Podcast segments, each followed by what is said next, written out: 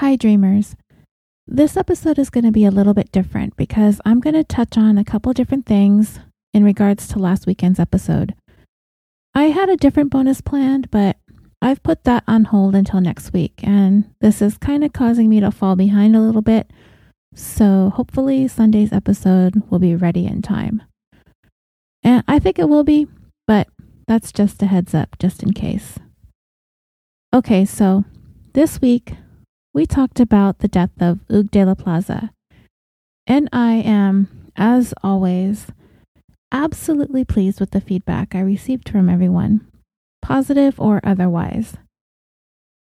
I had one listener in particular, and I did post about it in the Facebook group, point out that I was incorrect and outlandish in making the sweeping generalization that suicide by stabbing is rare. And moreover, that what I said was blatantly untrue. Reflecting back on what I said, I did say, quote, who stabs themselves to death, unquote. Well, that statement right there may not have been the best way to word what I wanted to get across, and it may have seemed insensitive, and for that, I extend my apologies. I do not want to in any way diminish the tragedy when somebody takes their own life. So, with that, I'm going to quickly address some of the statements I made regarding suicide and stabbing. I was repeatedly asked what my sources were in regarding a variety of statements I made in the Hugues de la Plaza episode, so I'm going to go over some of those points right now. I said suicide by stabbing is rare. According to lostallhope.com, methods of suicide are broken down as follows. Suicide by firearms makes up 50.9% of all suicides. Suffocation slash hanging, 24.8%. Poisoning, 16.6%. Fall, 2.3%. Cut slash piercing, 1.8%. Other, 1.2%. Drowning, 1.1%. Transportation related, 0.4%. Fire slash burning, 0.4%. Okay, so stabbing, which falls under the category of cut slash piercing, is 1.8% of all suicides in the United States. And fire slash burning is even more rare. So, I feel as though I was accurate in my assessment when I stated suicide by stabbing is rare. I think I even said that most of those are a cut to the wrist or to the throat, not so much as a stabbing like Hugues had suffered. So, just to be thorough, I took a look at suicide statistics in the United Kingdom. Just for argument's sake, let's take a look at a country where firearms aren't available to the masses as they are in the United States. According to the same website, lostallhope.com, suicide by hanging slash suffocation makes up 51.7% of all suicides. Drug related poisoning, 20.3%. Other slash unspecified, 7.6%. Fall from a moving object, 4%. Drowning, 3.9%. Jumping from a high place, 3.5%. Sharp objects, 3.1%. Exposure to gases, 2.2%. Firearms, 1.8%. Smoke slash fire slash flames, 1.5%. Pesticides slash chemicals, 0.3%. Crashing a motor vehicle, 0.2%. So, again, while not the most uncommon in the United Kingdom, suicide by sharp object, not even necessarily a stabbing, makes up 3.1% of all suicides. I still find that to be a rare manner of suicide, not the rarest, but rare nonetheless. I did inject my opinions about murders as a result of a stabbing, just based on my own experiences and following crime stories. What this does is leave the forum up to you guys. to school me about what you've seen. When I say stuff like, it seems difficult to stab someone to death, that's an opinion. I'm not stating facts. But I have based my opinion on a few things articles I read about stabbings, necessary force, and grades of knives. I read several studies about knives and how the ability to murder someone with a knife and the amount of force it takes in order to effectively pierce a victim's body with a knife is dependent on a number of factors involving the grade, quality, durability, and sharpness of the knife. I also read a couple of articles about the nature of the state of mind of a person who chooses stabbing as their method of murder. Why do people pick stabbing? Ease of access to knives? Is it because it's quieter than a gun? Is it because it's personal? While researching Hugues's case, I read an article about what sets those who choose a knife over a gun says about them. Have you guys heard that when a person commits a murder that involves physically connecting with the victim, such as strangulation or stabbing, that it often speaks to a high level of anger and rage, with usually a personal connection to the victim? I've heard that too, and that's because it's based on things forensic psychologists have come to determine when studying these close quarters types of murders. You've heard it said, it's personal, there's a connection, it's provocative. It's visceral. There is a markedly high level of emotion that goes along with these types of killings that just isn't present when a murder is committed with a firearm. So then I started thinking about some of the bigger cases that all of us are very, very familiar with, like the stabbing deaths of Travis Alexander by Jodi Arias, or Kitty Genovese by Winston Moseley, or Nicole Brown and Ron Goldman by O.J. Simpson. These were stabbings, right? And knowing what we know about each of these cases, especially the ones where we've been able to see detailed pictures of the crime scenes, I formulated an opinion that to stab someone might not be that simple. If you think it's easy to stab someone to death, enlighten me. My opinion isn't the end all. I can't speak from personal experience because I've never stabbed someone, nor have I been stabbed. And I've also come to think that it seems difficult to stab someone to death because it's possible to be stabbed a whole bunch of times and survive. And if the intent was to kill, then certainly a great deal of effort was put forth all for naught. The fact that I've never seen a stabbing suicide in any case that I've ever read or watched anything about doesn't mean that it never happened. I just have never seen a case where it happened. If you have, great. Jump on social media and tell me about it. I'm all ears. A couple of you guys, including the listener who emailed me about all this, brought up singer songwriter Elliott Smith. His is a more questionable case of whether or not it was suicide or homicide, and I believe it still officially hasn't been settled as to which it is. I'm not going to get into a debate about whether or not his death was a suicide or not, but it certainly seems more plausible because there was another person present at the death scene, and her fingerprints were on the knife, as she claims to have been the one to pull it out of his chest when she discovered him stabbed. His case still doesn't bolster my opinions about suicides by stabbings. Even if it was a suicide, it hasn't been proven as such, and it may never be. And if his death were to ever be ruled definitively a suicide, it would still fall into the category of an extremely rare manner of suicide. Maybe we can delve into that case sometime in the near future. I didn't look too deep into his case before I started writing this bonus because there is another case a listener brought up to me that I wanted to take a look at today. It's another unsolved case out of San Francisco that involves a stabbing. Many times when I'm researching a story, I look at different articles and I formulate an opinion. I just rattled off a bunch of statistics, and that was probably actually really boring to listen to. Instead of sitting here and droning on and on and on into the mic, a bunch of numbers and percentages. I take the part that I need for my story. In this case, Hugues's death. I read online that statistically, stabbing suicides are rare, and I turn around and I told you that.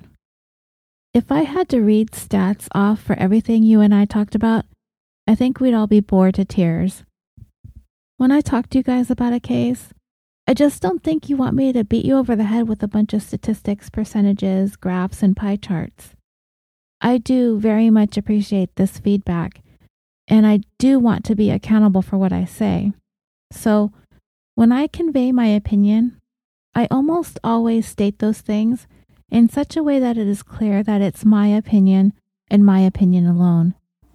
And I will always say stuff like, I think, or it seems to me, or if you ask me, or I don't know, what do you guys think? Always. If not for our individual opinions, what would be the point of being here on social media and discussing and debating? So, with that being said, if I make a statement, such as, for example, suicide by stabbing is rare, obviously I frame that as a fact. And when I do, it's because I did research on it and I came to the conclusion that it's an actual fact. And if I find a fact that I am unsure of, I will say stuff like, I don't know if this is a fact or not, or one article speculated this, blah, blah, blah. I like to think I've been crystal clear about what is fact, what's been speculated about, and what my opinions are. And of course, dreamers, your opinions are always, always welcome. Okay, moving on now. So, like I said, a listener named Tony, hi Tony, thanks for the recommend. He mentioned a case that has some eerie similarities to Hugues's case. And it's important because it is still unsolved. The victim's name is Philip DiMartino. He was killed on or around July 30th, 2010, inside his apartment. Now, what makes this case similar to Hugues's is a couple of things. First, Philip lived in the same Hayes Valley neighborhood as Hugues. Also, he was stabbed to death, for sure, in a homicidal way. There's no doubt about that. The DNA of the killer is believed to have been left behind at the scene. Philip's apartment was also locked when he was discovered dead, and investigators have said that there does not appear to be any signs of forced entry. So, what does that mean? That maybe Philip was familiar with the person who attacked him? It kind of seems possible since the person didn't break in. Maybe Philip left his door unlocked and someone came in randomly? I don't know, I kind of like the acquaintance theory. But the thing about that is, if the killer was someone Philip knew and was comfortable with, and that person left their DNA behind, wouldn't the killer likely be someone in Philip's personal or social circles? There is so little information out there about his case, and I haven't read anything that said that all of Philip's known friends, family, and coworkers have submitted DNA samples for testing and all have been eliminated as to a match to the DNA found at the scene. And if it wasn't someone who was a regular in Philip's life, if it was someone he had just met or was getting to know or connected with online, there should have been a digital trail of all that stuff, shouldn't there? But again, there's no information out there as to the investigation into Philip's communications leading up to his murder. I have to say that I think this is why I often shy away from unsolved and open investigation cases like this because there really isn't enough for me to talk about for an hour with you guys. Unless it's a case like Hugues' and it's kind of unsolved, but police have kind of ruled the death a suicide. So the police department is finding that they need to openly speak to the media about their investigation so they can defend their findings. And even beyond that, there is a great deal of controversy surrounding Hugues's case. And family and friends are being outspoken about the case, and all the details are out there for everyone to see. Then I have lots to talk about. In Hugues's case, there was almost too much information to talk about. But for Philip, sadly, not so much. But I totally get it. They can't divulge too much. things have to be kept close to the vest so they don't jeopardize their investigation. We've seen that happen. Things getting out into the media, mucking up a case. Oh, I have a good example. You guys remember Richard Ramirez, right? The serial killer from California, the other Night Stalker. Well, some of you may remember the time when the mayor of San Francisco, Dianne Feinstein, gave that infamous press conference when she addressed the citizens of San Francisco about the then unidentified serial killer. She said, quote, This is a very serious situation. This killer goes into homes at night and kills at random. Somewhere in the Bay Area, someone is renting a room or an apartment or a home to this vicious killer. I'm hoping that people will look at this composite drawing. Unquote. Then she proceeded to hold up the sketch of the suspect. Then she announced the mayor's office was offering up a $10,000 reward for information leading to the killer. But Dianne Feinstein didn't stop there. Much to the chagrin of the San Francisco Police Department, she started talking about how the ballistics used in the San Francisco crimes matched the ballistics to the gun used in two murders in Los Angeles. She then also brought up the brand and size of the shoe prints left at the crime scenes, a size 11 and a half Avia brand sneakers. Are you cringing? I am too. I do every time I think about that press conference. One officer was reported to have said, Well, there goes the gun into the bay. As it would turn out, that wasn't exactly what happened, but close. Ramirez was watching that press conference, and most of you can likely presume what he did. If you guess that he took a stroll out to the center of the Golden Gate Bridge and tossed those size 11 and a half Avia sneakers right into the bay, you'd be right. He didn't toss the gun, though. Thanks, Dianne Feinstein, for showing everyone what not to do. So, sorry I sidetracked again, but that is a perfect example of why police won't divulge details. You can't tip the killers off to what you know. I'm looking at you, Senator. Okay, so back to Philip. He wasn't found until August 2nd, 2010, when his coworkers became worried when he failed to show up for work. There are several differences in Philip's case. Most glaringly is that he was stabbed inside his apartment, and he was stabbed 48 times in the back. Even though investigators have very little say about Philip's case because it's an ongoing investigation, they did reveal that they had that DNA evidence. But they weren't specific as to what the source of the DNA actually was, whether it's hair or skin or blood or otherwise.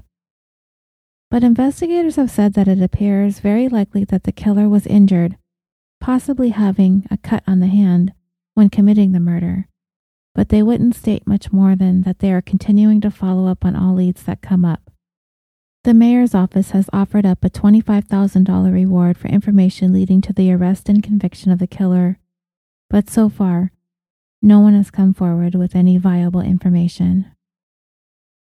One detail that was divulged in the medical examiner's report in Philip's case is that there were a couple of notes found in Philip's living room that were written in Spanish, leading some to speculate that perhaps the suspect is Hispanic. But again, investigators would not discuss what the notes said, if they pointed to any motive, or if they were perhaps written by Philip himself or someone else. It's been speculated, kind of like how I speculated in Hugues's case, that perhaps Philip met up with someone or had a date that went wrong. But police would neither confirm nor deny that either. The victim's sister, Lisa DiMartino, has said in previous interviews that she thinks Philip had been at the Badlands, a nightclub located in the Castro district. I didn't know what the Castro district was, so I looked it up and the district has quite a rich and interesting history. According to the SF Gate District.com, the area used to be dairy farms and dirt roads, but now is one of the most popular and vibrant communities in San Francisco. It remained a relatively quiet, working class neighborhood following World War II. But as the 60s and 70s approached, gay men began purchasing some of the old Victorian homes at bargain prices, and soon this neighborhood was named after its busiest thoroughfare, Castro Street. And with the strong support and activism of that period of time, a community was built with tremendous political and economic strength. And with that came a place for residents of the area to feel safe in the predominantly gay community. And following that up with the assassination of openly gay San Francisco supervisor Harvey Milk and the impact the AIDS epidemic was having on the Castro District community, it brought its residents together even more so. Everyone was an advocate for everyone else in the community. The Castro District wasn't just a place to be openly gay, but it was a place that celebrated the gay and lesbian population. So today, the Castro District is a tourist destination that is busy on any given day, but really comes to life at night and is considered a relatively safe place. So, as I was saying, Philip's sister believes that he had gone to a nightclub the same night that he was murdered. And yes, Philip was gay. So, what could have happened? I would like to think that the San Francisco Police Department did their due diligence when investigating Philip's murder. I was kind of curious, though, as to the nature of the relationship between the SFPD and the gay community. And what I found was somewhat troubling. I read an article on Queerty.com from 2016 that reported an alarming number of racist and anti gay text messages that were being exchanged between several San Francisco Police Department officers. The article also said that the texting scandal began when 14 SFPD officers were called out for exchanging those racist and homophobic texts with one another between 2014 and 2015, and that a year later, Five more officers were found to be exchanging offensive text messages, often using the N word, as well as derogatory language directed towards the LGBTQ community. What caught my attention is what San Francisco District Attorney George Gascon had to say about it. He said, quote, It is horrifying from a purely operational standpoint. Here we go again, having to spend a lot of time trying to figure out how many cases have been impacted. On a moral level, it is also horrifying because it shows that racial and homophobic bias is impacting the quality of the administration of justice. Unquote. Okay, when I read what the district attorney had to say about this, this overwhelming sadness came over me thinking about Philip's case. He was murdered in 2010. The racism and homophobia wasn't really uncovered and dealt with until after 2014 or 2015. So that means Philip's death happened on that watch, where homophobic cops were rampant on the San Francisco police force. Is it possible they brushed Philip's death aside because he was gay? Could that possibly be the thing? The reason why this is unsolved? It's really hard to wrap my head around that.